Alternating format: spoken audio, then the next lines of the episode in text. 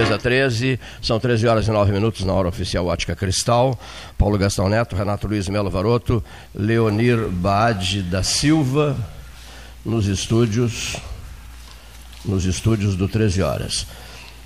Vamos iniciar a programação de hoje, lembrando, né, seu Gastal, que segunda-feira não, não irá ao ar o 13 horas. Só voltará na terça, é isso?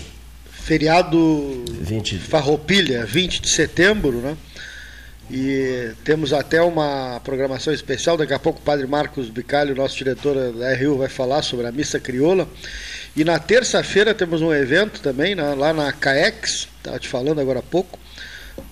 A plantação de, de mudas, mais uma, uma etapa, mais um momento do Pelotas Verde Multicolorida, com a presença do secretário do Meio Ambiente, Luiz Henrique Viana a prefeita Paula Mascarenhas, enfim, são projeções já para o início da semana que vem.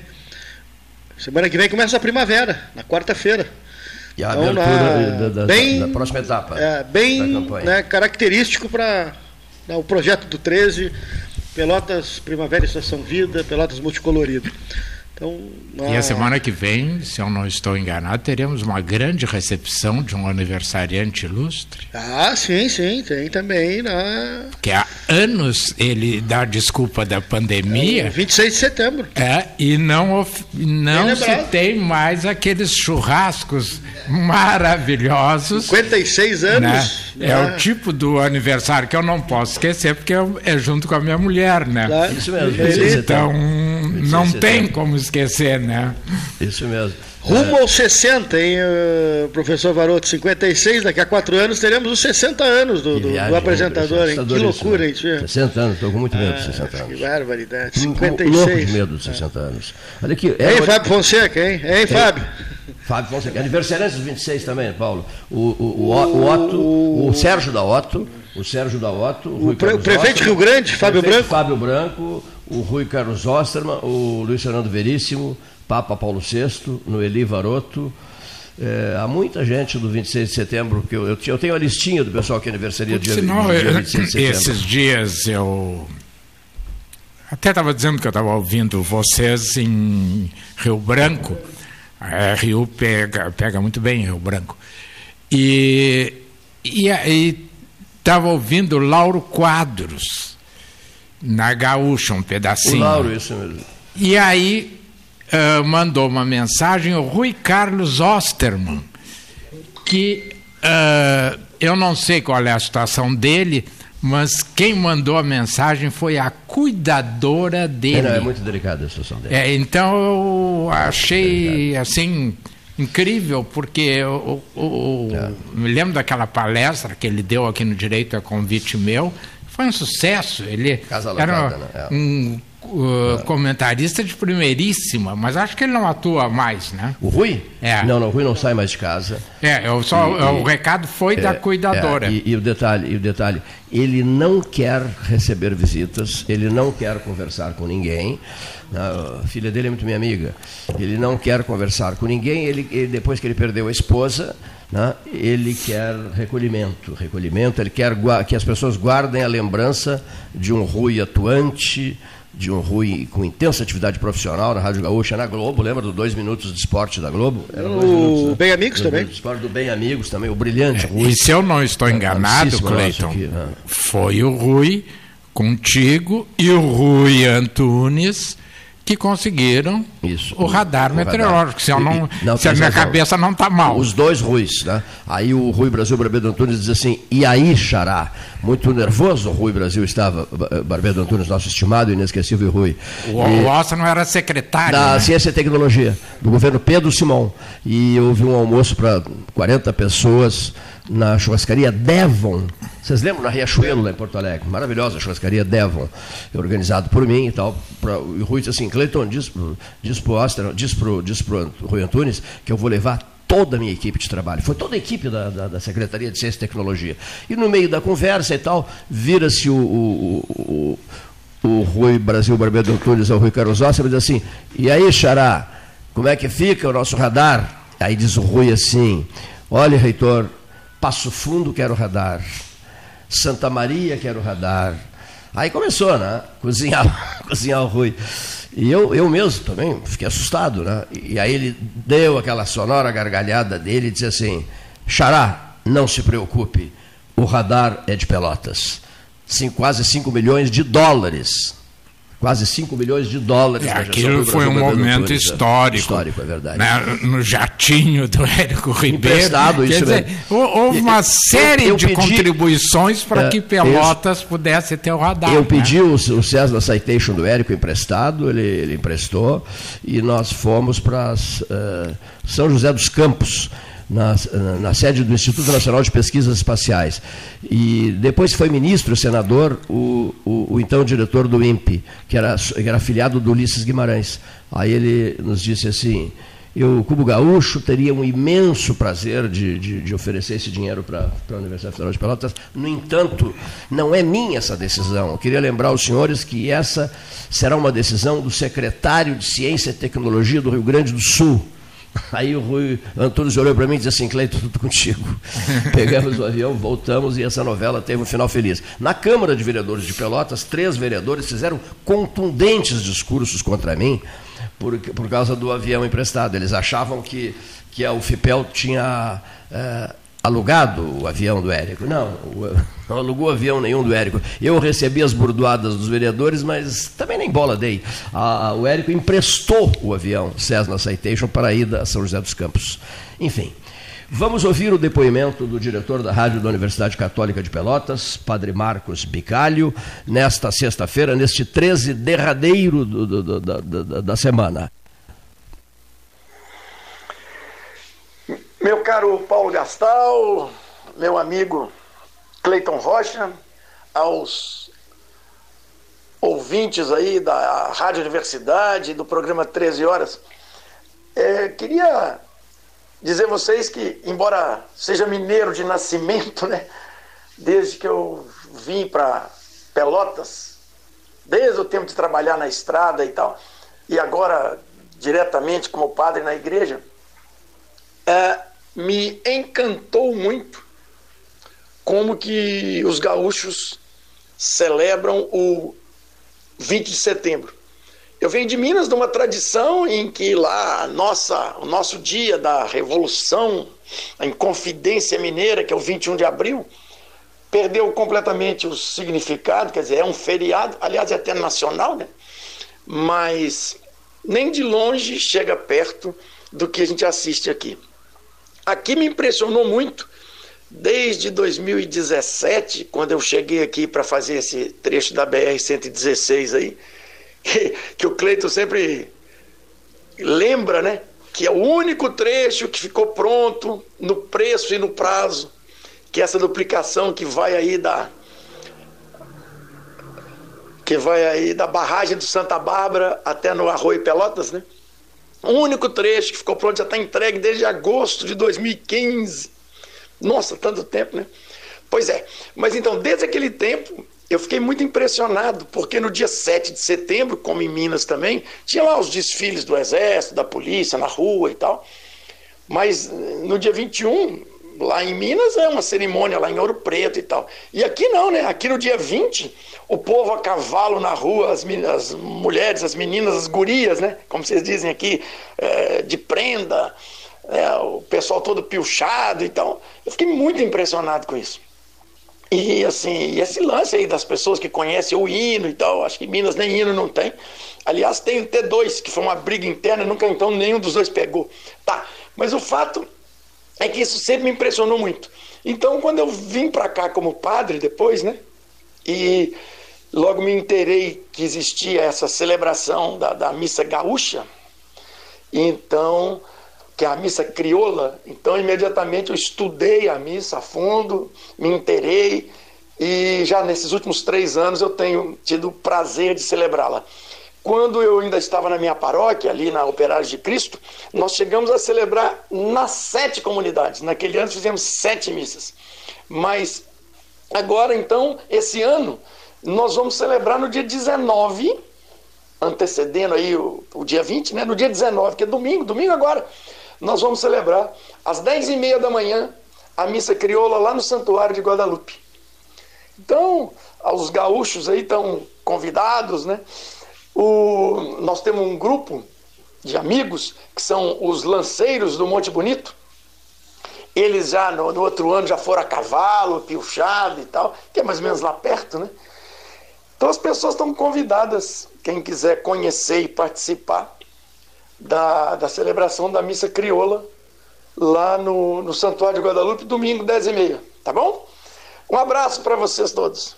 Muito obrigado, Padre Marcos, um, um, um, torcedor do Atlético Mineiro, na Missa Crioula, hein? um mineiro. Um mineiro rezando na Missa Crioula. Torcedor fanático do Atlético Mineiro, né? É, claro, fanático. Um dos então, tá grandes historiadores. Aliás, ontem é alta confusão no jogo do Cruzeiro, o Operário, um a um. É, um, a um. O, o, Brasil tem umas coisas impressionantes. O VAR veio para resolver o problema da, da, da, e, da arbitragem. E piorou. E piorou. E piorou é. Eles conseguem errar é, com o VAR. Tia. Como é que foi o, o Vasco? Empatou também, né? Um a um. É, Vasco empatou. O Essa questão do Mineiro, um dos grandes historiadores do Rio Grande do Sul, Otelo Rosa, é mineiro. Mineiro, né? O Otelo Rosa, é mineiro eu tive a oportunidade de apresentar. Os mineiros são. Ah. Não é porque o meu pai é Sim. é mineiro. Ou, quer dizer. É mesmo, é mineiro, é. é. embora, embora morto, é, continua sendo meu pai, né? Quer dizer, foi mineiro, não, é mineiro. Uh, os mineiros têm uma capacidade de de, uh, eu não gosto dessa palavra, mas acho que é isso, infiltração fantástica. Sim. Haja visto, ou haja vista, o presidente do Senado. O presidente do Senado hoje é uma das grandes figuras nacionais com trânsito em todos os mineiramente agindo. Ele, ele não se manifesta, ele não fala ele age assim, min, é. como a gente diz, mineiramente. mineiramente. Tive a oportunidade de apresentar o Dr. Moacir Vitorino Jardim né, numa campanha Pelotas, em mais uma das etapas da campanha Pelotas Verde, Frutífera e Botos Colorida, ao padre Marcos Bicalho, lá no, no Instituto de Menores. Eh, professor Jardim, que até a gente contou na ocasião, disse ao padre, ao padre Bicalho, que eh, Dom Antônio foi a Belo Horizonte convidar o Jardim para que se mudasse para Pelotas. O Jardim era novinho, não é, não é para que se mudasse, para ficasse umas semanas aqui. Um Jardim novinho, que ia fazer pós-graduação, especialização nos Estados Unidos, uma família tradicional, quatrocentona de Minas. E aí, Dom Antônio diz isso para a mãe do Jardim e a mãe do Jardim reage: Não, não, mas eu não quero que meu filho é muito novinho, ele vai para os Estados Unidos, eu não quero que ele vá para o Rio Grande do Sul, porque é uma terra muito violenta. O Rio Grande é uma terra muito violenta. E diz Dom Antônio: Não se preocupe, senhora, não se preocupe, porque ele só irá lá por, por algumas semanas para montar o nosso curso de medicina, depois ele volta aqui para Belo Horizonte. Aqui no café, dia desse, no Aquários, nós tomando um cafezinho, e o Jardim olhou para mim e disse assim: Cleiton, estou com quase 90 anos e mamãe acreditou naquela promessa do Dom Antônio de que eu ficaria só umas semanas em Pelotas. Olha aqui, estou com quase 90 anos e nunca mais voltei, voltei para Minas Gerais. Impressionante a capacidade do Antônio né, de convencer o Jardim. O Jardim se apaixonou por Pelotas, né? Apaixonado até hoje por Pelotas. Falando nisso, vem aí. E acho que Pelotas por ele, né? né? Porque é, é. tu não encontra em Pelotas uma pessoa que não elogie o Jardim. É, o Jardim, o Jardim é, uma, é uma, uma figura. Né?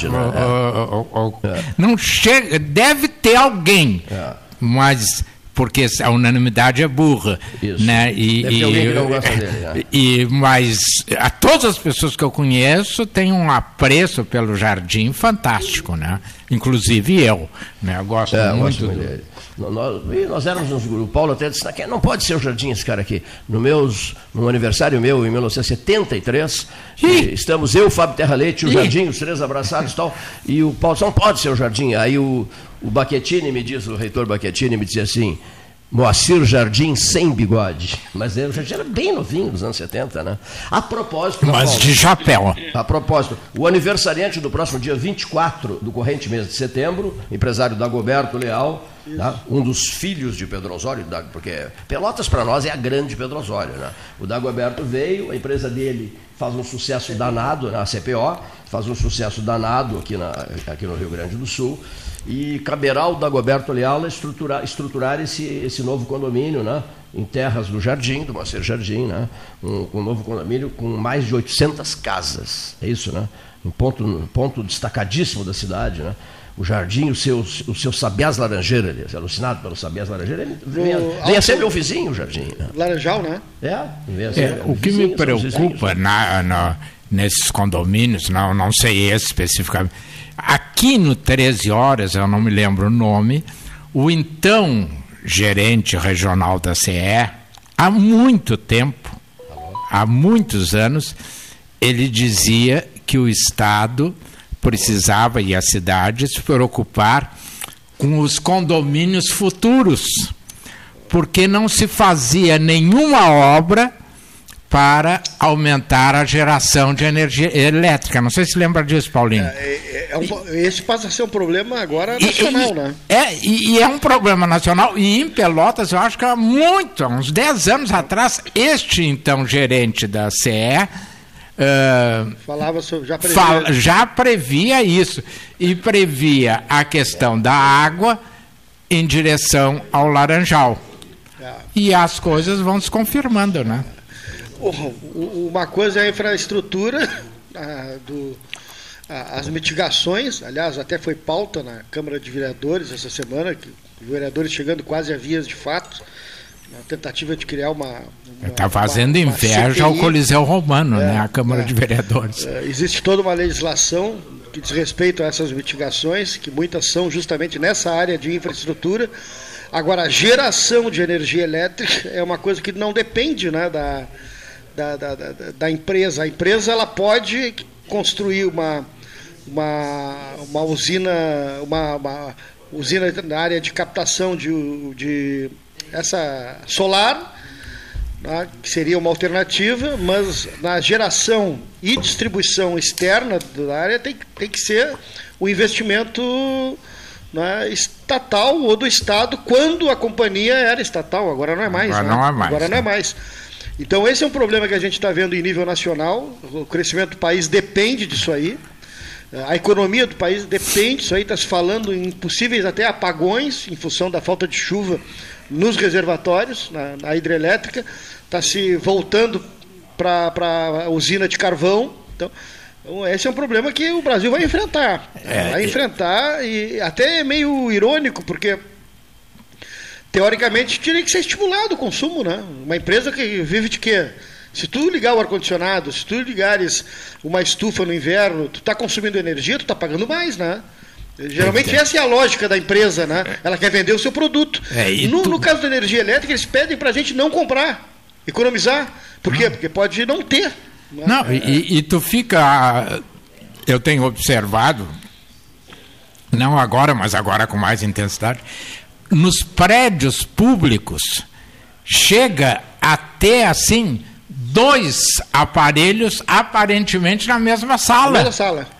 Né? E, e, tu passa, tá tudo ligado. Então essa história de mandar o povo economizar. E tudo aceso durante a noite, né? Luz a... Tudo no, aceso. Nos tudo aceso. do centro do Rio de Janeiro, lá no, no Petrobras, e aqui em Pelotas, Banco Central, tudo fica aceso. Tudo aceso. Brasília nem se fala. Bom, e, e, eu fico pensando, essa história de mandar o outro economizar é muito fácil. Agora, eh, como uma charge. Para quê? Qual é a preocupação do gás? Subiu. Subiu, subiu. Mas não tem comida, então não precisa do gás. Se não tem comida, não precisa de gás.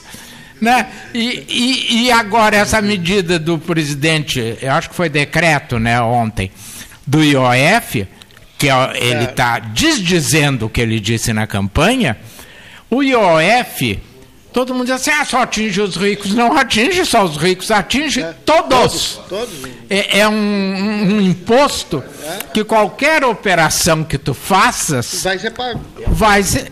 Né, o só, aposentado que for fazer um empréstimo consignado vai pagar o IOF. Vai pagar. Só tá não atinge, como diz o a, o, ex, o ministro da, da Economia, o Guedes, os invisíveis. Os invisíveis, sim, esses não são atingidos. Alô, alô, prezadíssimo Beto Albuquerque, falando diretamente de Brasília. Boa tarde, boa tarde, amigo Beto.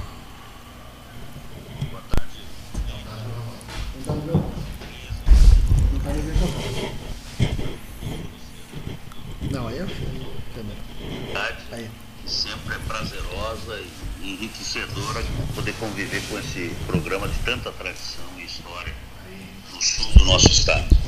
Por exemplo, uh, eu lembro de um 13 horas histórico em que o senhor mais parecia um britânico do que um brasileiro. O senhor lembra disso? Controlando o tempo do Eduardo Campos no 13 horas. Isso, isso mesmo. Tu, observando o teu relógio. 13 dias, hein, Cleide? 13 dias antes da morte dele, a gente esteve aí conversando. Isso mesmo. Com o Rio Grande do Sul. Lamentavelmente, aquele, aquele 13 de agosto de 2014, né? Depois, depois do 13 horas e 13 dias depois, o acidente, a tragédia aérea de Santos. Exatamente. Falando em Eduardo Campos. Hum, é como se fosse hoje. Falando em Eduardo Campos, prezadíssimo Beto Albuquerque, tu estás retornando de Pernambuco, né? Chegaste de Recife e a Brasília, né? É, eu, tô, eu retornei de, de, de Pernambuco, fiquei três dias essa semana porque desde que eu aceitei o desafio de ser pré-candidato a governador, que me honra muito, eu tenho na minha cabeça há muito tempo e tenho convicção atual de que o grande calcanhar de Aquiles do Rio Grande do Sul é a má qualidade da estrutura da rede de escolas do Estado no Estado. Né? E ontem até teve uma matéria na RBS é, eu vi o filme hoje da, da, entrevista que mostra o que eu venho dizendo desde esse dia. É, os nossos indicadores da educação estadual estão muito piores do que a média nacional. Veja que, que, que dificuldade estamos passando num estado que já pôde comemorar no passado, infelizmente, é, o primeiro lugar de qualidade de educação. Hoje não é isso. É, a repetência é elevadíssima no Estado, a evasão é elevadíssima no Estado. As nossas escolas estaduais não têm nenhuma tecnologia, não tem um laboratório né, que trabalhe habilidades na área de ciências, física, matemática, química, biologia, ou na área da tecnologia propriamente dita, de robótica, né, de startups, enfim, essas habilidades atuais cujo mercado de trabalho exige conhecimento para poder absorver mão de obra no momento. Nós não temos isso, além de termos uma história longa de descaso dos governos né, com a valorização dos nossos professores e com essa realidade. Né? Por isso que eu fui a Pernambuco, porque Pernambuco, lá em 2000 2011 começou o processo né, de choque, de pacto pela educação. Estabeleceu uma série de critérios para é, vencer pela educação, desenvolver-se com educação. E hoje o estado de Pernambuco é o estado com a maior rede de escolas e de número de alunos em tempo integral do Brasil. Né? 70% dos alunos pernambucanos do interior da capital, enfim, em qualquer lugar, estão cobertos por escolas de tempo integral. Todas elas com tudo isso que eu acabei de reclamar que não temos nada aqui, laboratórios, visitei as escolas, é, vi a evolução, claro que tem uma história aí de 10 anos de construção, né? não é uma coisa de um dia para a noite, mas um dia você tem que dizer, olha, eu, eu vou reerguer a, a educação do Rio Grande do Sul, porque sem educação não há desenvolvimento. E, e, Pernambuco é um espetacular exemplo, assim, as escolas todas bem organizadas, a, criança, o jovem entra sete e meia da manhã, sai 17 horas e fica lá porque gosta de ficar lá, ou seja, a evasão de 1% ao ano demonstra que há contentamento tanto do professor quanto do aluno em estar na escola. Então você cria um ambiente de investimentos, de empregos mais qualificados, com salários mais altos e, portanto, né, um retorno econômico muito grande quando você é, investe em educação. Beto, é aqui é, aqui é Renato Varoto, também integrante do 13 Horas, tudo bem? Tudo bom, Renato? Tudo bom. Não, em primeiro lugar, uh, essas tuas colocações me fazem lembrar muito a figura de Leonel Brizola, né? Quando ele idealizou aqui e depois no Rio de Janeiro, CIEPs.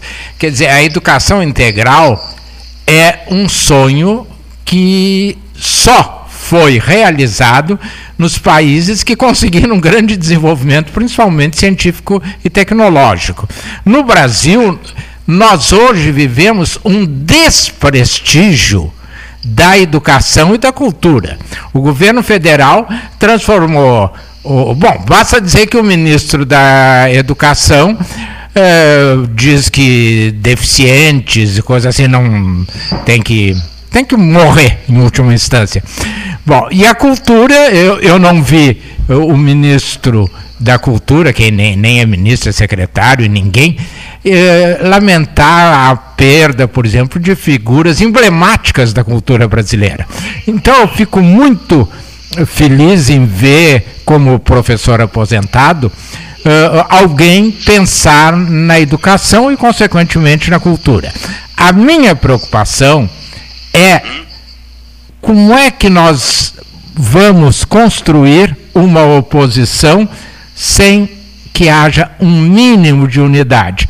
O Rogério Salazar, que é secretário, é, figura do PSB de destaque, meu amigo, meu ex-aluno, eu já outro dia dizia isso a ele. Como é que tu pretendes unificar oposições em torno de um projeto que não é um projeto de apelo popular, porque o povo hoje está lutando para conseguir o feijão, porque o presidente disse que ele vai comprar fuzil.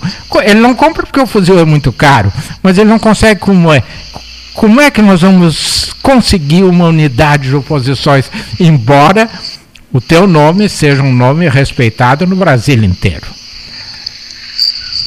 Olha, Renato, eu, eu acho que a política carece de, de lideranças com os pés no chão, lideranças cultas, lideranças que gostem do diálogo, do respeito às instituições. Nós vivemos hoje em nível nacional o governo é, do retrocesso, né? não do desenvolvimento da cultura, da negação da cultura, não do avanço na educação, né?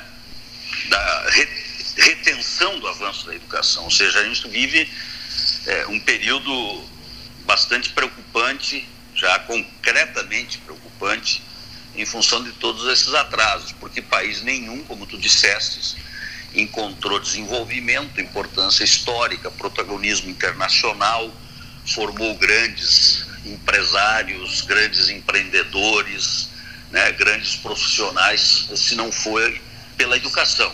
Né? Esse negócio de, de empresário por herança né, vai acabando. Hoje o cara tem que ser empresário nato, que vai buscar no conhecimento, na ciência, na tecnologia as sacadas novas que o grande mercado internacional eh, exige. E estados como o Rio Grande do Sul vão ficando para trás exatamente por dar, darem costas, de costas há muitos anos a importância da educação estadual. Hoje tu, tu tem 6 mil vagas nesse momento no Rio Grande do Sul de empresas que lidam com tecnologia não ocupadas, apesar do grande desemprego que nós temos. Por quê?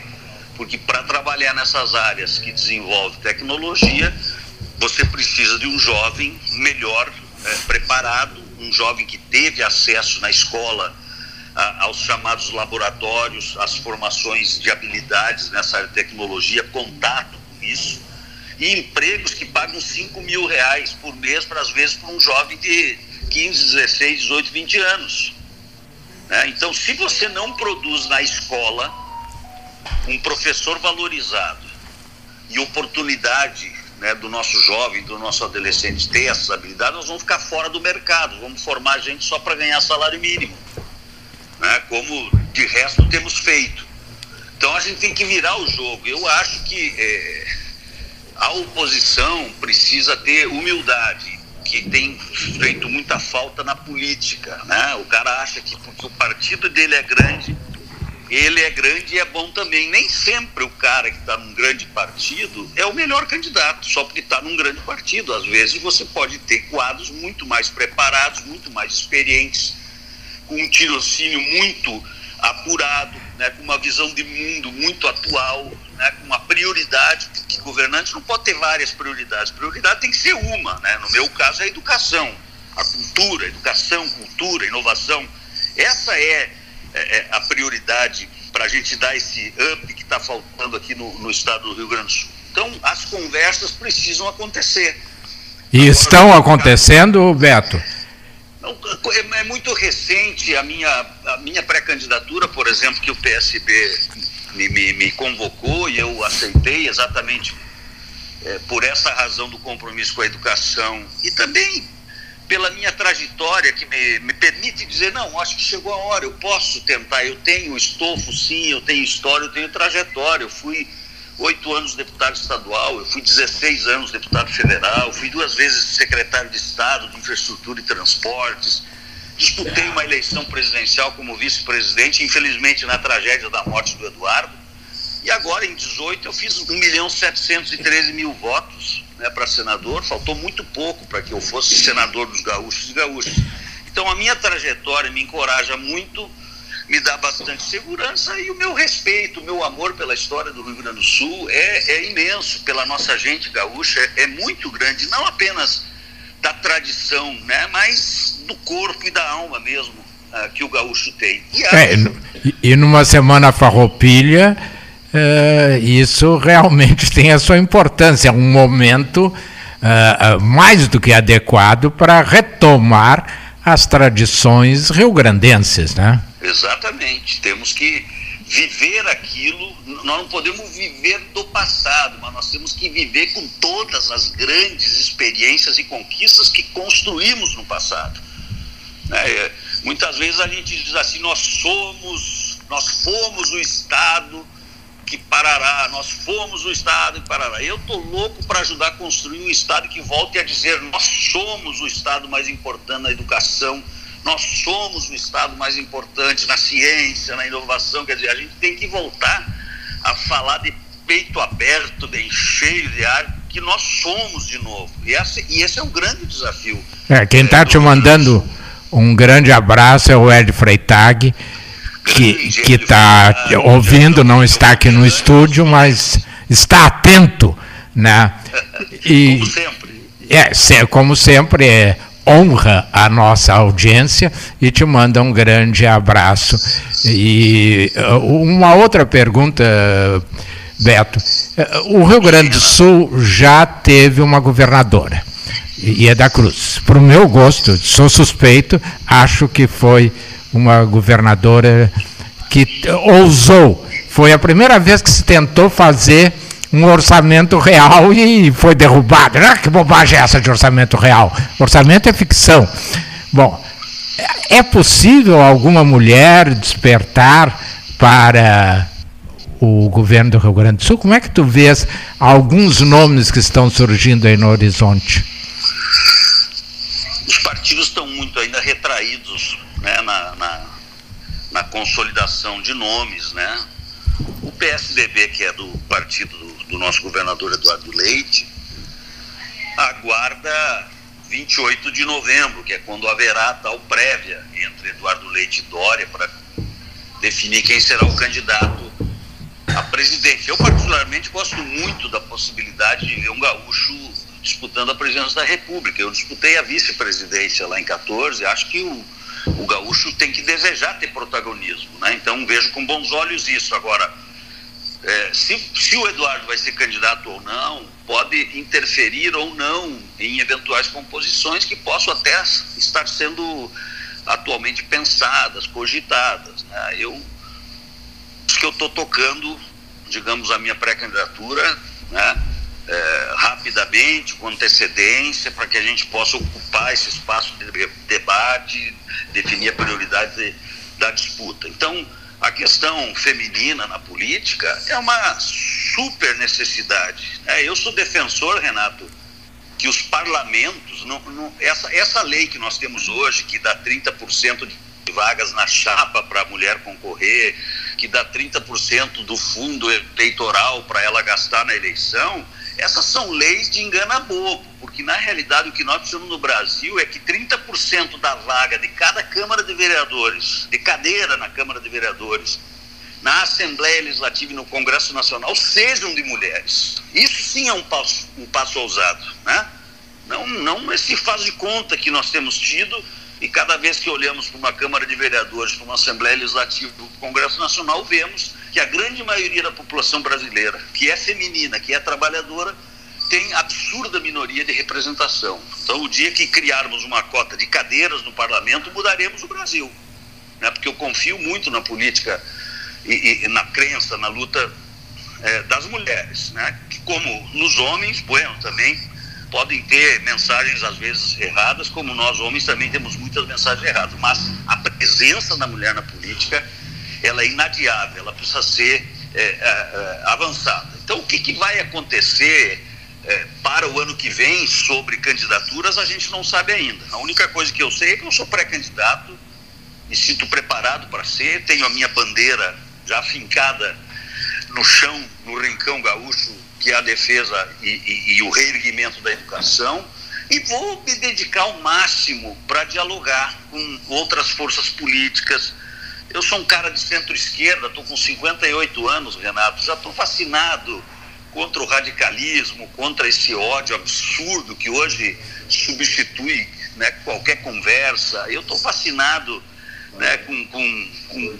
com, esse, com essas políticas populistas de prometer o que não vai fazer, ou de falar sem saber sobre o que está falando. Eu estou vacinado sobre isso. Né, e acho que vivemos uma quadra da vida brasileira em que, em primeiro lugar, temos que reafirmar o nosso desejo de estarmos juntos na democracia. A democracia brasileira, ela é um, um é, uma, é um jovem em crescimento, tem pouco mais de 30 anos que nós vivemos sob democracia, tivemos mais anos sem podermos votar, sem podermos eh, exercer nossas liberdades do que anos onde a gente pôde plenamente exercer as nossas liberdades. E para isso temos que ter calma. A democracia ela não, ela não se forma, não se consolida de uma hora para outra, como alguns ah, acham e desejam no momento. E aí até fazem opções por eh, rompantes totalitários, né? aqueles que acham que a, a, melhor democracia é aquela que me interessa. Não, a melhor democracia é aquela que dá oportunidade a todos.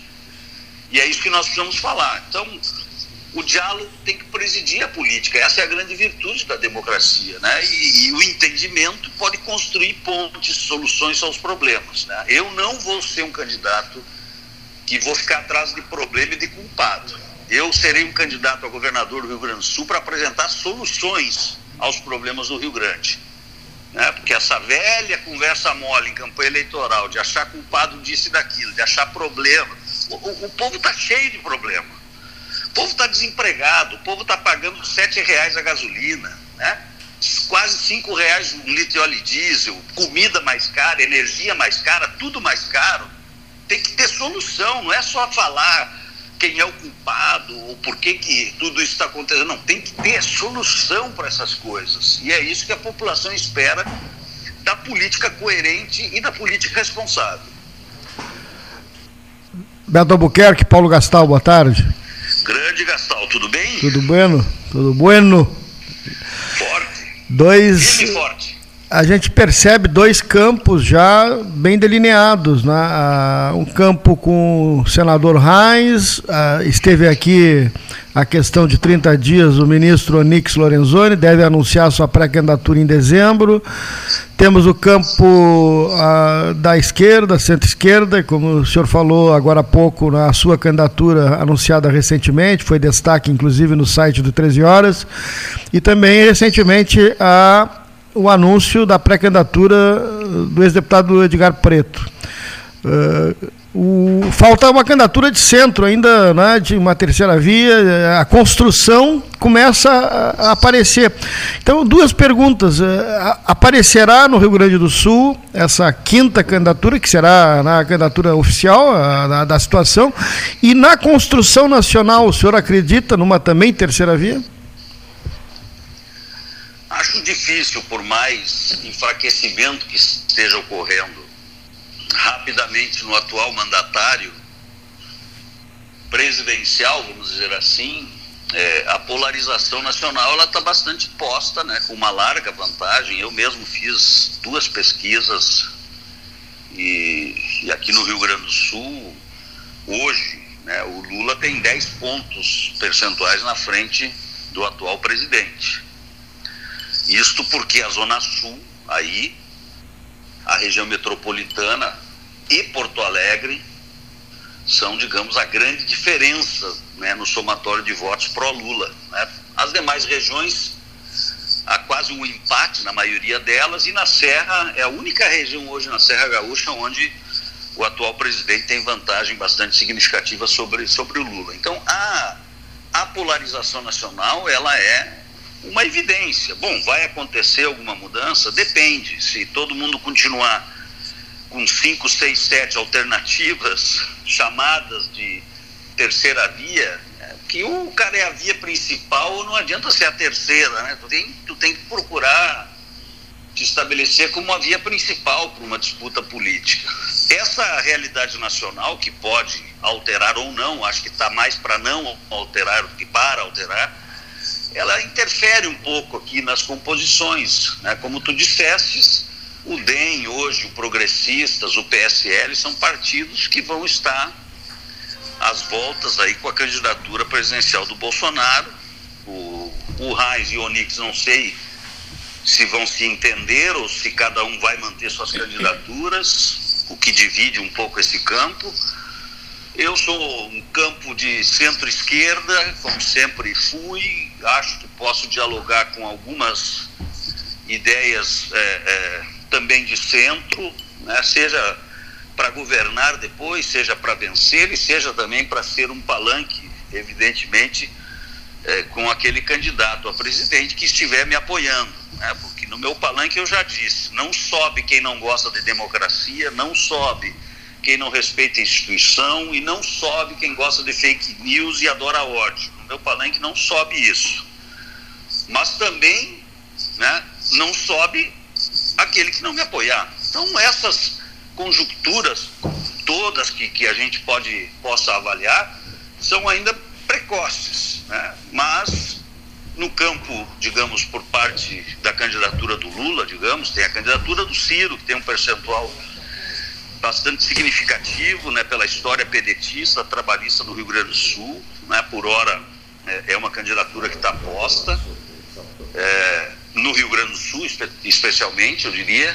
E o PT recentemente lançou também seu pré-candidato, o que é natural, né? mas eu acho que em todos esses lados ainda tem muita água para passar debaixo da ponte, muito diálogo é, para ser feito, né? para você ser o palanque é, das candidaturas presidenciais aqui no, no Rio Grande do Sul. Eu me sinto absolutamente preparado para ser a, candidatura que unifica esse campo mais progressista do Rio Grande do Sul. Né? Tem história para contar sobre isso, né? tem uma vida inteira né, que trabalhei muito né, junto com esse campo eh, progressista e a gente vai ter que conversar. Não tem outra forma de acertar ou não eh, um enfrentamento político senão através da conversa.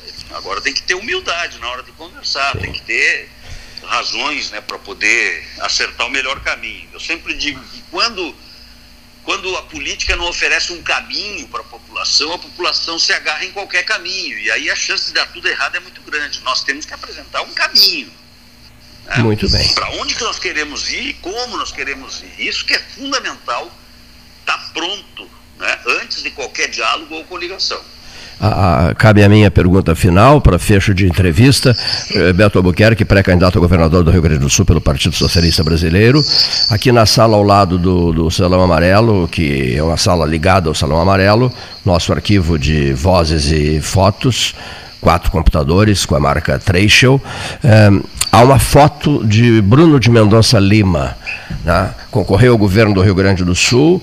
Cano Norberto tinha profunda admiração por ele. Eu passei até o Rochefort essa foto. Essa foto foi, foi inaugurada lá na sede nacional do PSB. É, Bruno de Mendonça Lima, um dos mais eminentes políticos, juristas, também político, né? O, o, a casa de Bruno de Mendonça Lima é Faculdade de Direito, eh, por ele dirigido durante 34 anos. E há uma sala aqui que o homenageia. Né? O Cândido dizia, foi um grande, extraordinário líder político, um jurista respeitadíssimo e concorreu ao governo do Rio Grande do Sul. A propósito de concorrer ao governo do Rio Grande do Sul, na hipótese da vitória de Beto Albuquerque, seria o primeiro governador de Passo Fundo, Beto, ou eu estou, eu estou atrapalhado em relação a nomes? Sim. Seria o primeiro, né? Sim, acho que do norte todo do estado, imagino ah. que possa, possa vir a ser o primeiro. O primeiro. Né? O, o. Nascido, criado e formado o teu... em Passo Fundo, no norte do estado. Acho que pode ser o primeiro, sem dúvida nenhuma. O, o, Varoto já, já te transmitiu o abraço do Freitag, que ainda, ainda me disse: sou conterrâneo do Beto, somos amigos e é, conterrâneos. É de Passo Fundo. Passo Fundo. Filhos de Passo Fundo. Muita honra tenho muita honra de, de conviver e nutrir amizade um com o outro muito forte já há muitos anos. Bom, um, um, um, um dado interessante, Beto. O, o, o ex-jogador Daniel Carvalho, da seleção brasileira, do Internacional, do futebol, do futebol russo, né? o senhor eh, Daniel Carvalho ontem fez, um, fez grandes elogios a Passo Fundo, dizendo que foi com a família para Passo Fundo e ficou. Não, não, não, e ficou encantado. Não, não é isso. Não, não é isso e ficou encantado com o desenvolvimento de, de Passo Fundo. Por exemplo, o, diz que o número de empresas hoje de, de Camboriú, Santa Catarina, né, tem a sua origem, grandes empresas de vocês de Passo Fundo estão hoje em Camboriú. E o setor, é, o, é, o, setor de construções, edifícios de 40, 50 andares, eu há muitos anos, eu, Cleito, não vou a Passo Fundo, acho que, acho que há uns 15 anos. É, houve uma mudança forte mesmo, Beto Albuquerque? É, o momento que fez com que Passo Fundo desse um, um passo muito forte é, no seu desenvolvimento foi é, quando nós conseguimos juntar várias forças. Né? Isso já tem o que oito, oito dez anos ah. né? e, e, fazer uma política de, de expansão industrial muito forte. Né? Quando, quando a gente conseguiu trazer a, a Italac, que é uma das grandes produtoras né, de, de leite e produtos é, afins lá para a cidade, que é uma empresa mineira que veio para o Rio Grande do Sul. A Ambev trouxe a sua maltaria da América Latina para Passo Fundo. É, então foram dois grandes fatos. A BS Bios, né, que é hoje é uma das maiores, se não a maior produtora de biodiesel é, do país, inclusive agora é, é, criando uma planta de, de biodiesel é, também no Paraguai, expansão na, na América aqui latina. Então esses fatos, esses acontecimentos industriais deram um up enorme na cidade e a construção civil sempre foi um marco muito grande, passou a ser mais ainda, porque é, esse ambiente universitário, né, esse ambiente universitário que a gente tem em Passo Fundo, que também é bastante, embora nós não tenhamos, embora nós não tenhamos é, universidade federal, né, só temos uma, um, curso de medicina público federal lá, nós temos um, um conjunto de hospitais e de rede de universidade bastante grande, o que atrai muito toda a região. Então, Passo Fundo, de fato, se desenvolveu muito e teve recentemente, no governo do Luciano Azevedo, assim, políticas inovadoras, espetaculares, grandioso investimento nessa área de, de, de cultura, educação, né, muito forte também.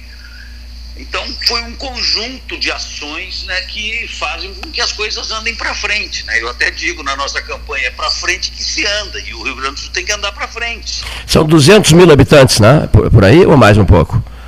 Passo Fundo. Habitantes, é, mais ou menos isso. Mais ou menos isso. Né? Nós estamos chegando aí, se for se botar todo mundo que hum. transita em hospitais e universidades, nós vamos bem mais. Mas hoje estamos ao redor disso mesmo. Muito bem. Receba, prezadíssimo amigo, o abraço do 13 Horas. E quando visitar Pelotas, bom, o senhor já sabe, tem um compromisso conosco aqui. terá um compromisso conosco. Irei logo aí, viu, Cleiton? Porque eu escrevi um livro agora durante a pandemia e vou lançar ele a partir de outubro agora. É, não, é um, não é uma autobiografia, não. Ele é um livro que reflete as, os três valores que estão escritos na nossa bandeira do Estado: a liberdade, a igualdade e a humanidade.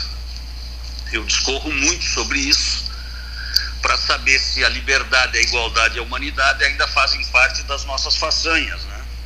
Então, vou lançar esse livro, que é também um momento de reflexão, de discussão sobre valores. É preciso, nós estamos perdendo muitos valores de um modo geral. A política, então, pelo amor de Deus, já perdeu valores ao longo da estrada, assim, vergonhosamente. E quero ir aí, com certeza, em Pelotas, para poder fazer esse lançamento do livro e contar com a presença de vocês e também fazer uma visita, obviamente, a, a, a esse programa espetacular aí que vocês conduzem há tantos anos. Muito obrigado, um grande abraço e até breve, prezado Beto. Abraço a todos aí com quem interagimos no programa, um abraço a todos os ouvintes, a essa região espetacular, maravilhosa do nosso Rio Grande, que é a região sul do estado da nossa grande Pelotas. Um grande abraço. Outro prezado amigo, deputado Beto Albuquerque, conversando com a turma do 13.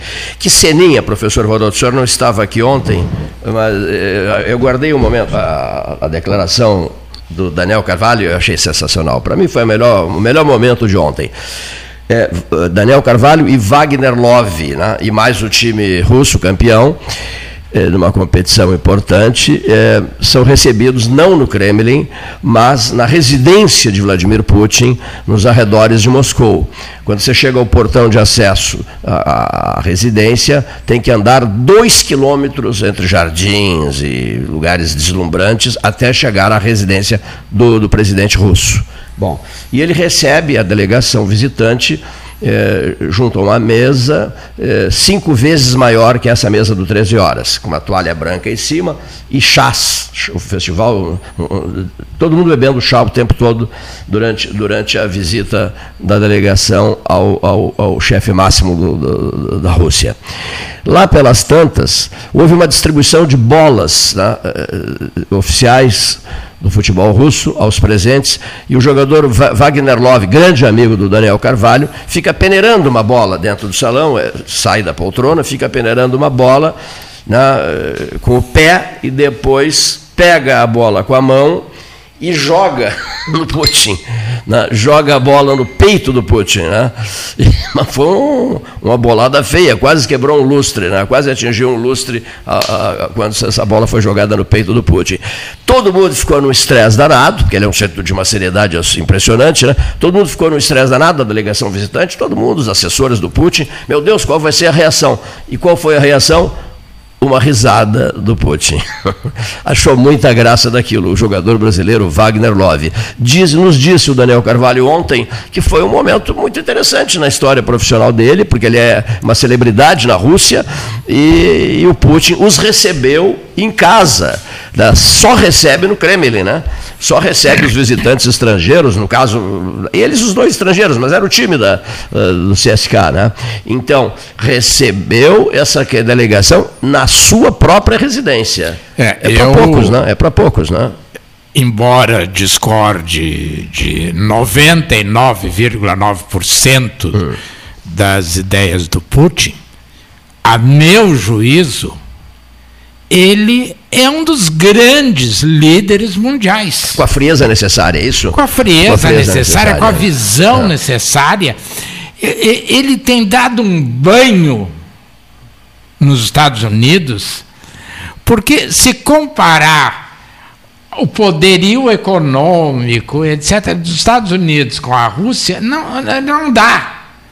Lógico. E ele tem sido, não se faz nada sem a anuência do presidente russo. Para mim, são grandes líderes, o que não importa em concordância, que é o caso da Angela Merkel. Uma mulher com, uma, eh, uma dona de casa, porque ela é uma dona de casa, ela é que faz as compras, ela é que lava a roupa, ela é que faz tudo, consegue ter o poder de influência sobre a humanidade que tem a Angela Merkel. Eu também admiro muito a Angela Merkel. É, eu não sei. Ah, extraordinária, né? Merkel. Tu já fosse, já conversou uh, várias vezes. Eu não sei o que será da Alemanha agora, quando ela sair. Não há no momento. Ela não tiver... tem simpatia pelo sucessor. É, é ela, ela, teve o ela tá... Brandt. É, nós não temos é, hoje. Não, não temos mais. Ela, ela está com, ela? com, o candidato do partido dela atravessado na garganta. Exatamente. Terá então, que engolir, né? Aquela história. Terá que engolir, mas ela não, mas ela não gosta dele. É, porque eu hoje estava vendo, deve ter visto o presidente Biden que chegou à presidência, tem uma história muito bonita, mas como presidente está deixando é. muito a desejar. Fragilizado. Muito, muito fragilizado. fragilizado. Convocou uma reunião do, sobre o clima. E quem ele deixou de fora? O presidente brasileiro. Então alguns estavam dizendo, ah, mas é um absurdo o Brasil. Mas ele vai chamar o Bolsonaro para quê? Para ouvir desaforo? para dizer que a Amazônia não está queimando, para dizer que não há desmatamento. Então, para ouvir mentiras, ele não precisa chamar o Bolsonaro. E isso para o Brasil tem um preço, tu sabe bem, Cleito, um preço não só em prestígio, não só é, a marca Brasil estar sendo queimada, como tem um custo econômico violento. Porque hoje há um, os grandes supermercados no mundo, etc., exigem a questão da sustentabilidade. Tem até uma sigla que eu não me lembro agora. E, e o presidente brasileiro, um, da dimensão que é o Brasil, ficar fora desse debate é sinal de que o Brasil, trocado por nada no debate do clima, dá em nada. É lamentável. Opinião do professor Renato Varoto, aqui no estúdio do 13. Eh, Gilson do Silva Orleis, advogado. Gostaria que o 13, que a pessoa do 13, eh, transmitisse meus cumprimentos ao senhor Ivon Carrico, comentarista nosso de Brasília, a quem não conheço pelo conteúdo de seu comentário levado ao ar nesta semana. Lúcido, esclarecedor, equilibrado, didático e desapaixonado, numa fase na qual a palavra tem sido usada para estimular o ódio e conduzir ao obscurantismo. Realmente muda a coleira e a chibata e nós, cães e cordeiros, sempre os mesmos, oferecendo nossa pele e carne. Parabéns, Ivon Carrico. Prezado Gilson, já encaminhei ao Ivon Carrico. Que é uma grande teu, figura, Ivon Carrico. O teu comentário, né? Uma figura extraordinária, né? O Ivon foi presidente da Anvisa, poderosíssimo presidente da Anvisa. Não, ele é hoje ex-presidente da Anvisa. Que hoje reside em Brasília. Segundo o ministro da Saúde, a Anvisa não sabe nada. A Anvisa é um bando de incompetentes. Manda fazer vacina quando não é para vacinar. Quer dizer, eh, pela primeira vez na história, um quadro técnico é jogado na opinião pública como, como se fosse um bando de incompetentes para atender à vontade de um ministro que se apegou ao cargo e está fazendo tudo ao contrário do que a ciência recomenda. Ele agora está estudando o não uso de máscaras, a, a, suspensão da vacina. Quer dizer, a Anvisa só não foi detonada ainda porque o seu presidente tem mandato e é um militar. Então, com o mandato e sendo militar, o presidente da Anvisa exige do Palácio do Planalto, no mínimo, respeito. Muito bem, olha aqui, ó.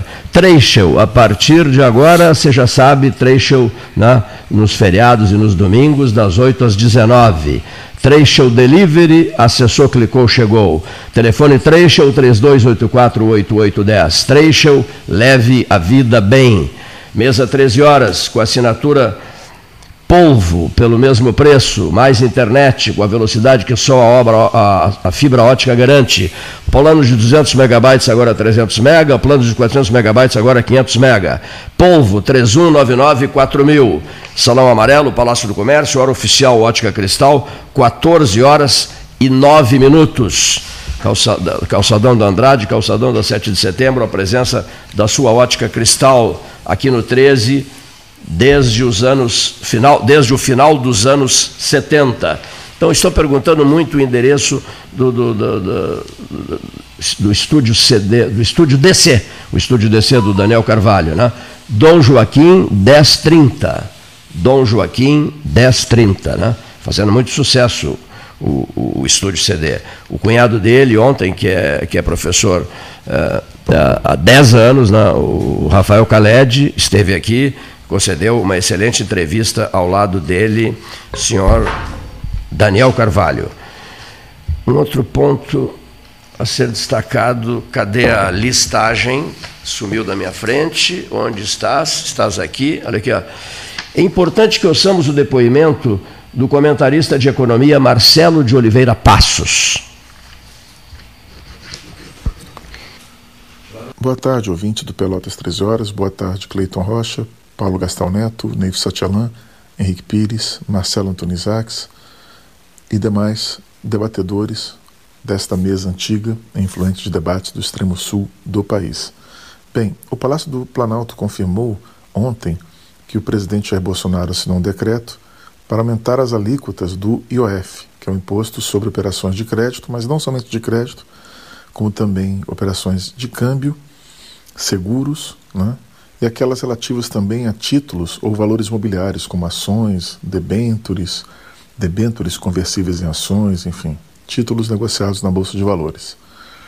Uh, essas operações de crédito são feitas para pessoas jurídicas e físicas. As novas alíquotas elas vão valer entre 20 de setembro deste ano até 31 de dezembro deste ano também.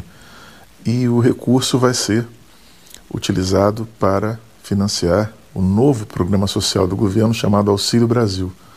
O novo valor do benefício vai entrar em vigor ainda neste ano também de 2021 e o aumento de arrecadação para financiar esse programa Auxílio Brasil está estimado em 2 bilhões e 140 milhões de reais. Né? Uh, segundo o governo, cerca de 17 milhões de famílias vão ser beneficiadas com este programa social. Né? E o objetivo do programa é reduzir, remediar, né? minorar os efeitos econômicos adversos causados pela pandemia. Né? A proposta do Ministério da Economia, né, segundo o jornal Valor Econômico, diz que a alíquota para pessoas físicas passa de uma alíquota anual, que hoje é de 4,08%, para uma alíquota anual de uh, eh, 3%. Aliás, desculpe, a alíquota anual passa de 3% para pessoas físicas para uma alíquota de 4,08%, né? anual também. Diariamente, as pessoas físicas pagarão 0,08%. 11, 18% na alíquota diária por dia e hoje elas pagam 0,0082%.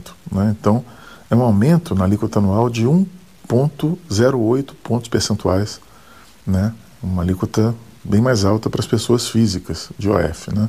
Para as pessoas jurídicas, a alíquota ela passa de 1,5%, alíquota anual, para 2,04%. Tá? A alíquota diária para as pessoas jurídicas era 0,0041% e vai passar para 0,00559%. Né? Então, aumenta a alíquota diária e a alíquota anual, tanto para as pessoas físicas quanto para as pessoas jurídicas. Tá? Essa alteração do imposto sobre operações financeiras, ela também acaba acarretando um aumento da cota de importação de bens que são voltados para ciência e tecnologia. Né?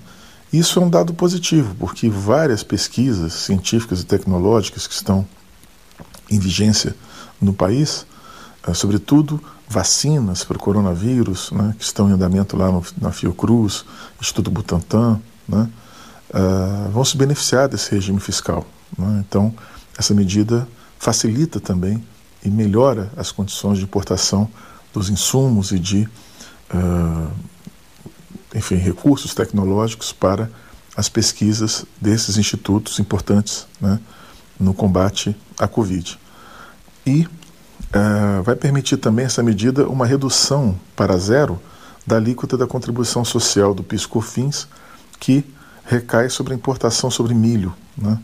Isso também impacta na redução dos custos dos alimentos. Né? Uh, vai haver uma desoneração, portanto, do milho, que vai atender a cadeia pecuária, que está pressionada aí por, pelos altos custos do preço do milho, né, do cereal, ainda mais depois da, da quebra da segunda safra uh, por conta de fatores climáticos. Né? Então o impacto vai ser grande né, da desoneração, que vai ser em torno de 64 milhões, 66 milhões de reais em 2021.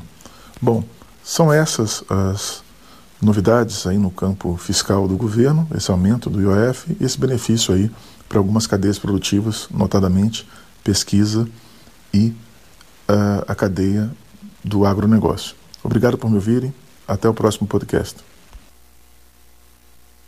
14 horas 15 minutos, hora oficial Ótica Cristal, Salão Amarelo, Palácio do Comércio, sexta-feira.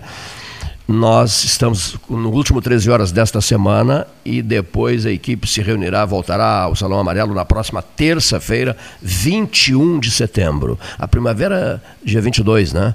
O início da primavera. Mais uma etapa da campanha Pelotas Verde, Frutífera e Multicolorida será lançada na próxima terça-feira. Ouçamos, ouçamos a manifestação do professor Antônio Hernani Pinto da Silva ele está uh, baixando a, a fala do Nani. Vamos lá. Muito obrigado. Boa tarde, Cleiton Rocha. Boa tarde, Paulo Gastal Neto.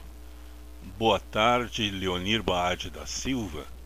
Boa tarde, ouvintes do Pelotas 13 horas.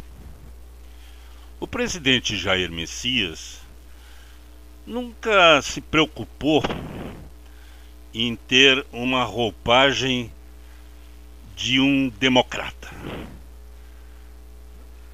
Aliás, acho que ninguém o considera um democrata.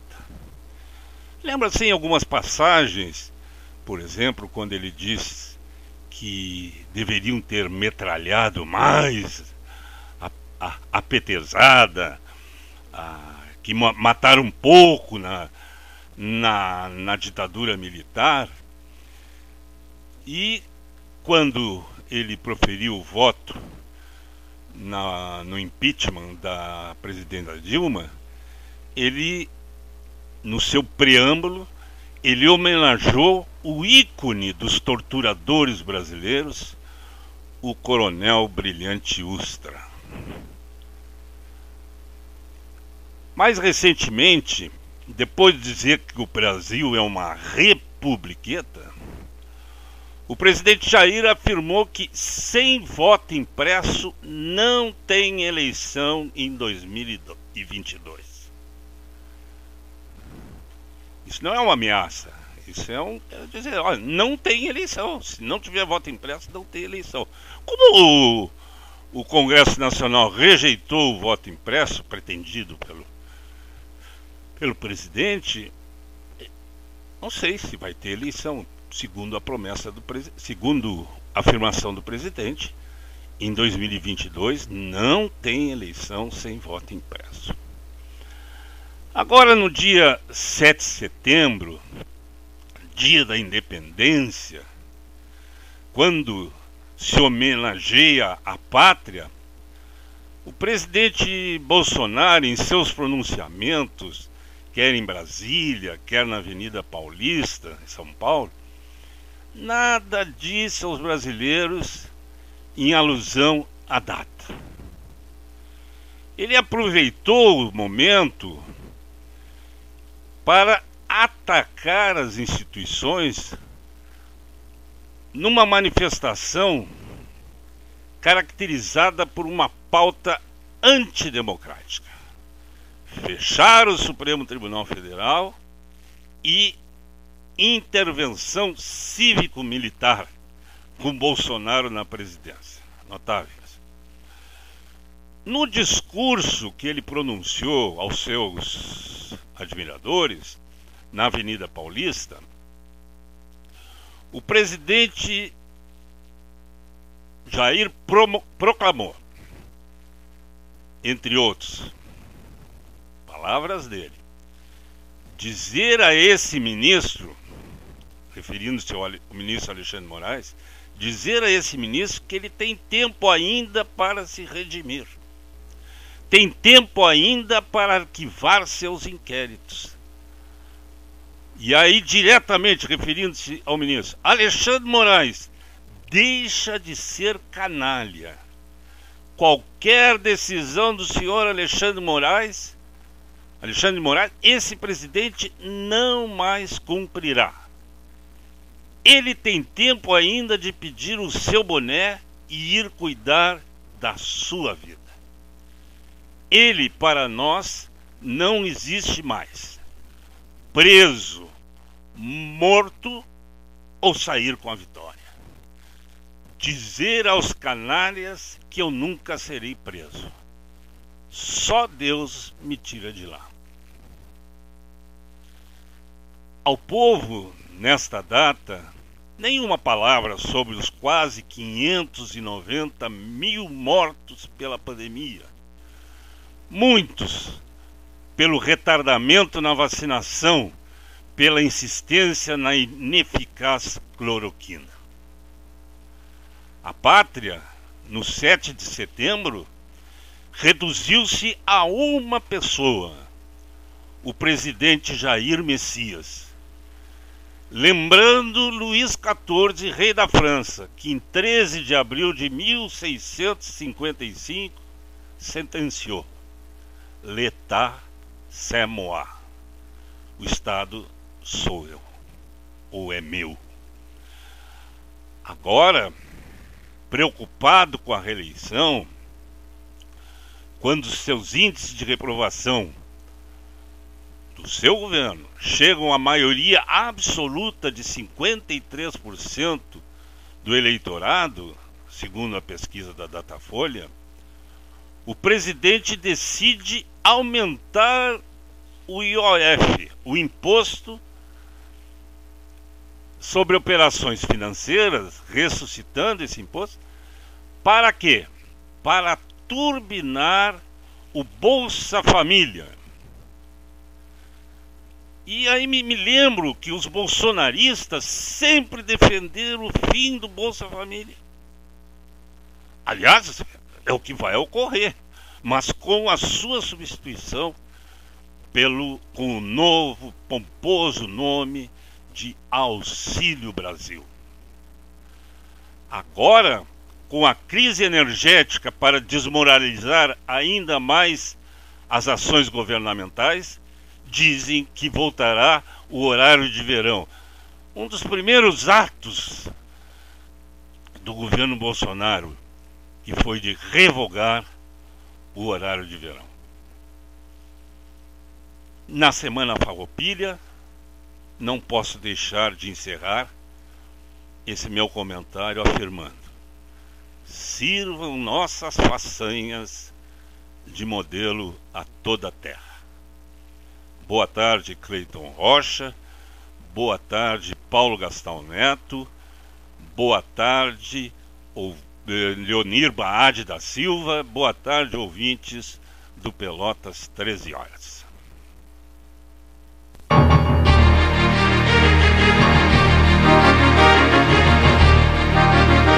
Associação Comercial de Pelotas é um dos órgãos mais antigos do país, sempre em defesa da classe empresarial, com uma história marcada pela transparência e pelo compromisso com seus associados. Faça parte do nosso quadro de sócios. A ACP está localizada no edifício Palácio do Comércio, Rua 7 de Setembro 274, telefone 3028 1541, com o ramal 200.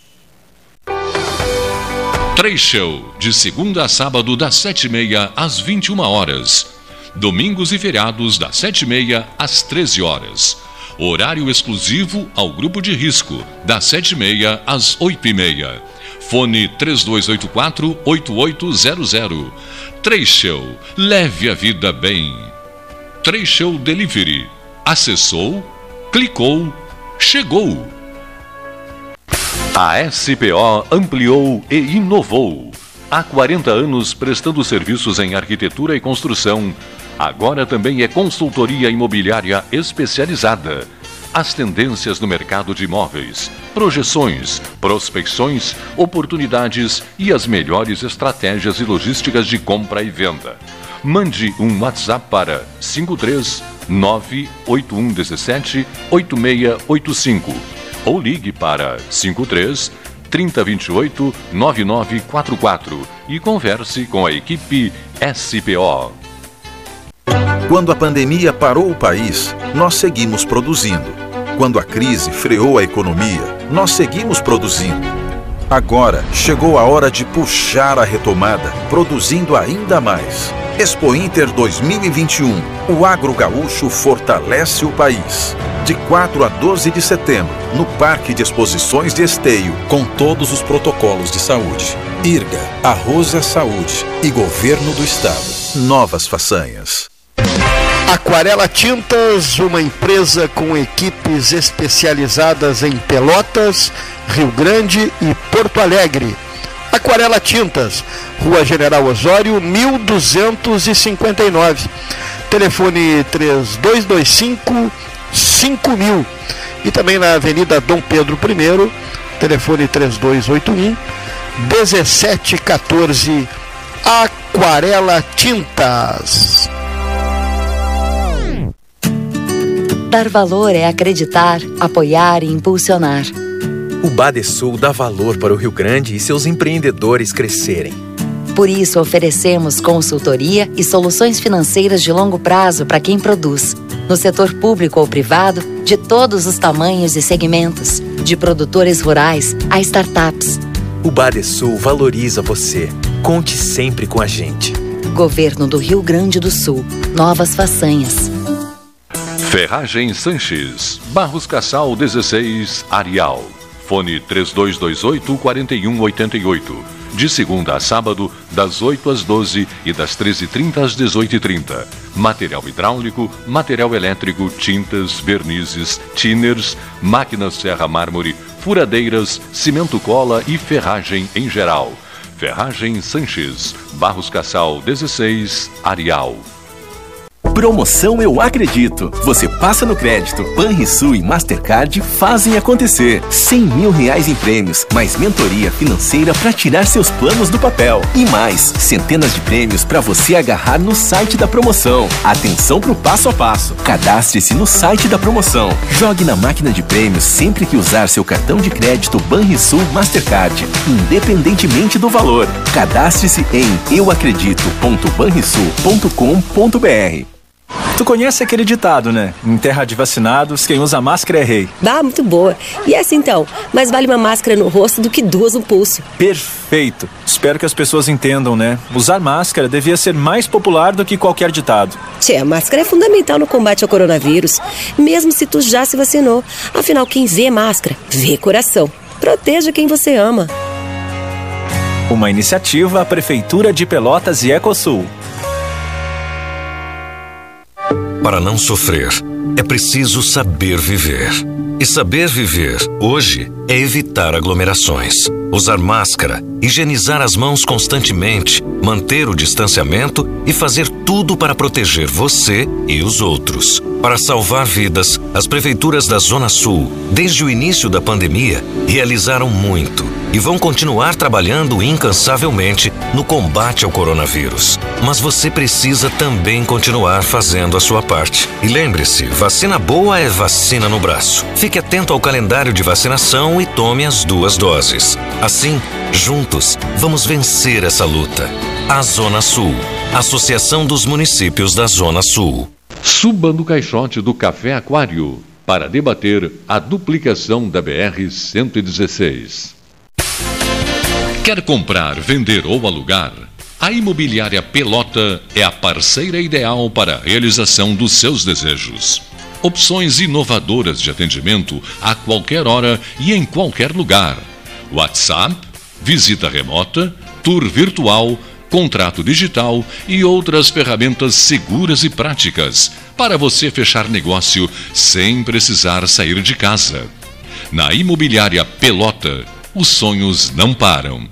Acesse www.pelotaimoveis.com.br WhatsApp 991 11 7432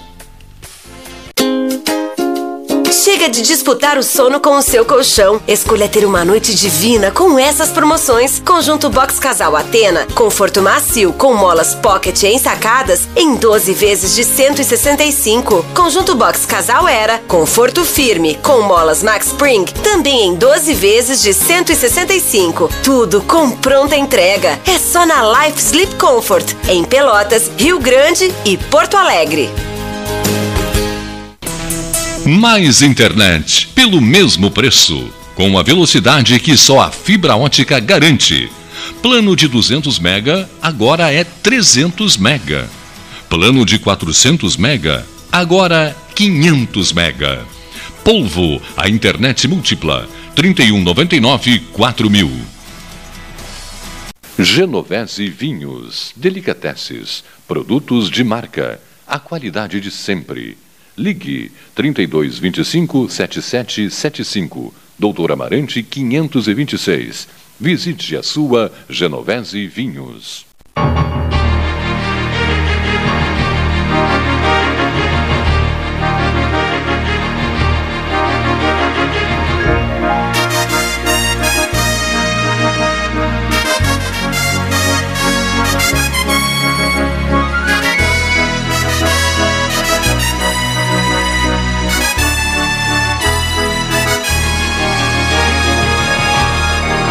Bem, muito bem. Trecho, trecho derradeiro, Salão Amarelo, Palácio do Comércio. Paulo Gastão Neto já está no quarto andar do edifício da Universidade Católica de Pelotas. São agora 14 horas e 31 minutos na hora oficial Ótica Cristal. O senhor acha que Pelotas, professor Varoto, eh, poderá ter mais um candidato ao governo do Estado? Né, depois do governo do governo Carlos Barbosa Gonçalves, é, há 110 anos, não, há 110 anos Pelotas não. Quer dizer, até teve o Querelli foi candidato a governador, o, o, outros pelotenses concorreram ao governo do Estado, Estou certo ou não? Além do Querelli? É, o Edmar Fetter tentou, não, não, mas não chegou a concorrer. É, foi vice-governador, né? É, Primeiro vice-governador do Estado. O Bruno de Mendonça Lima. Doutor Bruno, é, isso mesmo, foi até citado hoje aqui, doutor Bruno de Mendonça Lima. De Mendonça Lima. Né, pelo Partido pelo Socialista PSB, Brasileiro, né? é verdade. É. Que é outro PSB. Sim. Não é. Não é o do, do, do Bruno, né? Não, não na verdade é. a história é a mesma. Mas acontece que quando houve o movimento de 64, os partidos foram sim, extintos. Sim. E quando voltou, voltou com a mesma orientação, os mesmos princípios, mas é outro PSB, é que nem muita gente confunde o PTB do Roberto Jefferson com o PTB do Jango. Não é. O PTB do Jango e do Brizola é o PDT. Hum. Porque lembra que a Vargas, a Ivete, a Ivete é. Vargas ganhou na justiça a sigla contra o Brizola. Ah. Eu tenho as minhas dúvidas se a Ivete Vargas, eh, embora casada com Amaral Peixoto, que não não é uma das figuras que mais honra a história política brasileira, aceitaria o Roberto Jefferson no seu Sim. partido. Mas, como as coisas mudam, Sim. né? porque as pessoas não, não sabem, quer dizer, uh, o Getúlio tinha dois partidos, o PSD e o PTB. A oposição oficial ao Getúlio era o DN. Era o DN, né? Do Juarez Távora, daquela gente. O PTB foi criado pelo Getúlio para fazer uma oposição fictícia. Então, na verdade, aquele PTB daquela época foi depois ele se tornou independente realmente e, e, e acabou sendo partido do Jango, do Brizola, etc. Até o movimento de 64, né? Então, uh, eu vejo, por exemplo, o governador do Rio Grande do Sul, uh, o vice-governador, não é o governador, o, o, o saindo do, do, PTB, ah. e, segundo alguns, caminhando em direção ao PSDB com a condição de ser candidato a governador. Só que, como se diz na gíria, é, falta combinar com os russos. É, falta combinar com os né? russos. Eu acho que né? não é o plano do governador Eduardo Leite. Mas não faço parte do esquema, não conheço. Conheço o governador, claro, mas nunca. Desde a última vez que eu vi o Eduardo Leite, ele nem candidato era, era pré-candidato. Então, nós, nós o vimos aqui dois anos e meio depois de ter assumido o governo é. do Estado, ele esteve aqui. Então, eu realmente, pelas manifestações do governador Eduardo Leite, eu acho que não está nos planos dele, primeiro, ser candidato a governador, porque seria uma traição. Se ele não conseguir ser candidato a presidente, deve ser candidato a senador. Segundo, o vice é muito independente e não, não é. teria. Tu acreditas uh, que, que, iria para o Senado? Se, eu acredito caso que não iria. passe, ah, não, não, não ele, essa convenção. Ele é muito moço. 20, tem... 21 de. Ele, ele, me perguntou alguma coisa sobre isso e eu, eu a resposta. Eu até já disse, já, já radiofonizei isso. Eu aqui, ó, tens todo o tempo do mundo. Tens 36 anos. Olha aqui, ó. Com 56 anos, um político é um homem novo. Olha aqui, ó. É tens, o Biden aqui, foi eleito claro, 70 e tantos. Olha aqui, Então, ele tem a frase que define a situação do Eduardo Leite, não se sabe se vai concorrer. É, é, ao Senado, ou a não, vai concorrer na prévia do partido, se, se caso não vença a prévia, o Voroto entende que ele deveria concorrer ao Senado, mas a frase que eu, que eu seleciono é esta, ele tem todo o tempo do mundo, que, ah, que a maioria não tem, a maioria não tem, são políticos de 60, 65, 70 anos, ele não, ele tem 36 anos, ele tem todo o tempo do mundo, essa é a grande verdade. É, né? E, e, é acho verdade, que né? ele hum. não pretende abrir mão mesmo não é. sendo governador, da liderança política que ele conquistou. Então, o vice-governador não é o plano ideal. É, é natural isso. Percebe-se, basta, né? É, o plano é. ideal seria uma mulher. Eu agora tive dificuldade em lembrar o nome do vice-governador. É, eu, fui, eu, fui, citar o nome dele, Ranolfo. É, Ranolfo Vieira. Outra coisa, Varoto, que eu queria colocar aqui, é um tema interessante.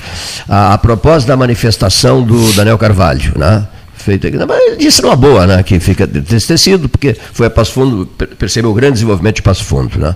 É, o Paulo Gastão Neto tem uma opinião diferente, e, mas uh, com tempo, nós, na semana que vem, na, na segunda não, não, teremos 13 horas, lá pela terça a gente poderia fazer um bom debate em cima disso. Na, o, o, Paulo tem uma tese, defende uma tese, quer dizer, a importância de Pelotas no contexto rio-grandense, uma cidade de 300 e o quê? 350 mil habitantes devemos ter? Acho que é, sim. 340, né? 340. 340, né? a, a, qualidade de vida que se tem aqui, o desenvolvimento do município se desenvolveu muito, e, e, o, o, item indústrias é uma coisa que a mim, Cleiton, preocupa. Me parece que ele se concentrou mais, o, o Daniel Carvalho, né? na, na explosão eh, de, de, de, empresas no setor, no setor, no setor da construção, com esses edifícios. Ele, uma coisa que impressionou impressionou, na, a mim impressionou na fala dele, foi eh, três shoppings gigantescos. Eu fiquei com essa frase na cabeça. A gente fica com essas frases na cabeça, né?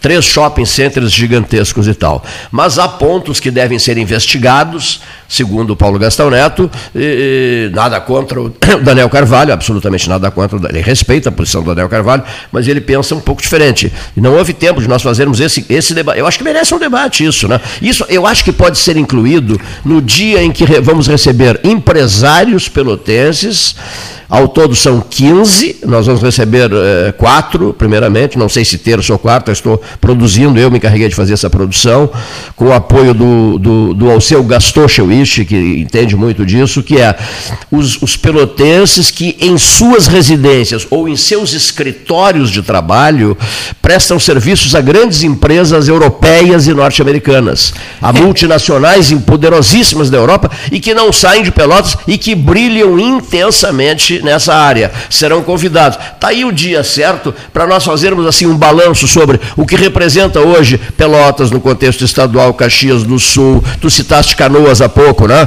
É, Passo Fundo, como já foi citado, e outras áreas do estado que a gente às vezes talvez não não, não é, tem ideia diz, de seus avanços, como, né? É, como dizia Eu, pelo menos, confesso que não tenho ideia é, de avanços de outras áreas do Estado. marxistas, Depende do viés. É lógico. Uh, quem é que fala em Rio Pardo? Mas tu não pode contar história gaúcha sem passar, passar, por Rio Pardo. Tens toda razão, sem passar é, por Rio é, Pardo. Qual é a importância é. de Rio Pardo? É, é. histórica, é. econômica, se foi. Então, uh, acho que Pelotas se uh, destacou econômica, cultural, educacional, saúde. É um polo regional, como poucos, porque o Leonir estava falando há pouco em Bento Gonçalves, mas ali tu não tens, tens Caxias, tens Bento, cada um é só. Tem seu mundinho, né? Aqui nós somos um polo regional. É verdade. Em é. saúde, em educação e etc. Bom, mas perdemos a importância econômica. Isso é inquestionável. Eu, um, há muitos anos, não quero deixar bem claro que não foi agora, não é na atual direção, eu tinha uma coluna no Diário Popular. Tive uma coluna eu no lembro. Diário Popular. Que fazia muito sucesso, graças a Deus. E fiz um comentário e os empresários, um grupo de empresários, foi ao Clair, disse, não, tem que cortar esta coluna. Porque ele criticou os empresários. E vou continuar criticando os empresários que não apostam em Pelotas. Nós temos empresários que apostam em Pelotas. Nós temos empresários de grande valor, mas temos alguns que plantam de manhã, Leonir, e querem colher a fruta de tarde. É. E não é assim. Alguns dizem, ah, porque a indústria do charque. Ah, para aí, a Atenas Rio Grandense Tu não pode falar na cultura gaúcha é. sem te dobrar a cultura pelotense. Mas economicamente, até por sermos polo regional, sai na rua, vê a quantidade de gente. É. Hoje o Freitag fala nisso no jornal. Pedindo dinheiro, pedindo comida, comendo no lixo. Mas isso é em toda parte, né, Renato? Sim, mas é. o que eu quero dizer, então, tu é. não pode dizer que nós estamos em expansão sim, sim, econômica. Sim, não, não. Ah. Mas o enfoque, me parece que o enfoque. Uh, uh, o, o Paulo, acho que fará, acho, acho, acho, não sei, que fará um balanço né, da, da, da, da importância, como há pouco citaste, né, cultural, histórica, o, educacional, o, educacional o de saúde é uma de Pelotas, cidade, é uma cidade, é uma cidade universitária, hum. Para lá de universitária, católica, federal, me ajuda, o IFSU, a, Anhanguera, a, Anhanguera e, e essas a, e eh, essas outras faculdades, por exemplo, na área de na área de informática, o Senac, no, no, o Senac, Senac né? É, é realmente uma cidade de, universitária a valer, né? a valer. E tem, digamos assim, é, hoje, por exemplo, a construção civil, há pouco nós falamos, há pouco nós falamos no Dagoberto é, Leal, que é um pedrosoriense que está marcando época em Pelotas, que vai iniciar mais uma obra importantíssima, né? que não é daqui, é de Pedro Osório, mas que se baseou aqui, adora Pelotas, etc, etc. Então, é, no setor de construção civil, estamos nos, nos, nos fortalecendo, dando uma. Um, começando a dar um passo importante, por aí vai. Bom, é assunto para um outro dia. O senhor já é, está convocado para um só, programa só especial. Só para encerrar, pro... ah. houve uma época quando. Eu não me lembro, acho que foi o governo Lula que lançou Minha Casa Minha Vida as empresas pelotenses dominavam o mercado é verdade, no Estado. É verdade. Construíam é verdade. em Novo é, Hamburgo, é. em Passo Fundo. Isso mesmo. É. Por que se perdeu isso? Por que se perdeu isso? É a pergunta que fica. É o, o ponto de interrogação que é, fica. Hoje nós só construímos condomínios de classe média e média alta. e algumas o programa do governo federal, o Casa Verde, já sei como é que se chama, ah. é um fracasso nacional. A pergunta que Pelotas... eu recebi, por que, que o senhor está sempre de casaco? Me perguntaram, né? Às vezes em dias quentes o senhor está sempre de casaco. Eu, é, é simples. Eu carrego muitos pontos de interrogação e eu tenho que guardá-los em algum lugar. Então eu coloco os pontos de interrogação no bolso do casaco. Né? Então fica esse ponto de interrogação para o é, programa da próxima terça-feira, né, com a tese do Paulo Gastão Neto e a análise de todos nós. Isso porque ah. ele não é mineiro, Leonir, porque se ele fosse mineiro, ele poria no bolso do colete. Bom, é isso mesmo, tirou, tirou do bolso do colete. É uma expressão é, tipicamente é, mineira. Típica, né? expressão rigorosamente mineira. Um bom feriadão, sábado, domingo e segunda, é isso, né? Isso. E a turma voltará, se Deus quiser, na próxima terça-feira. Até lá.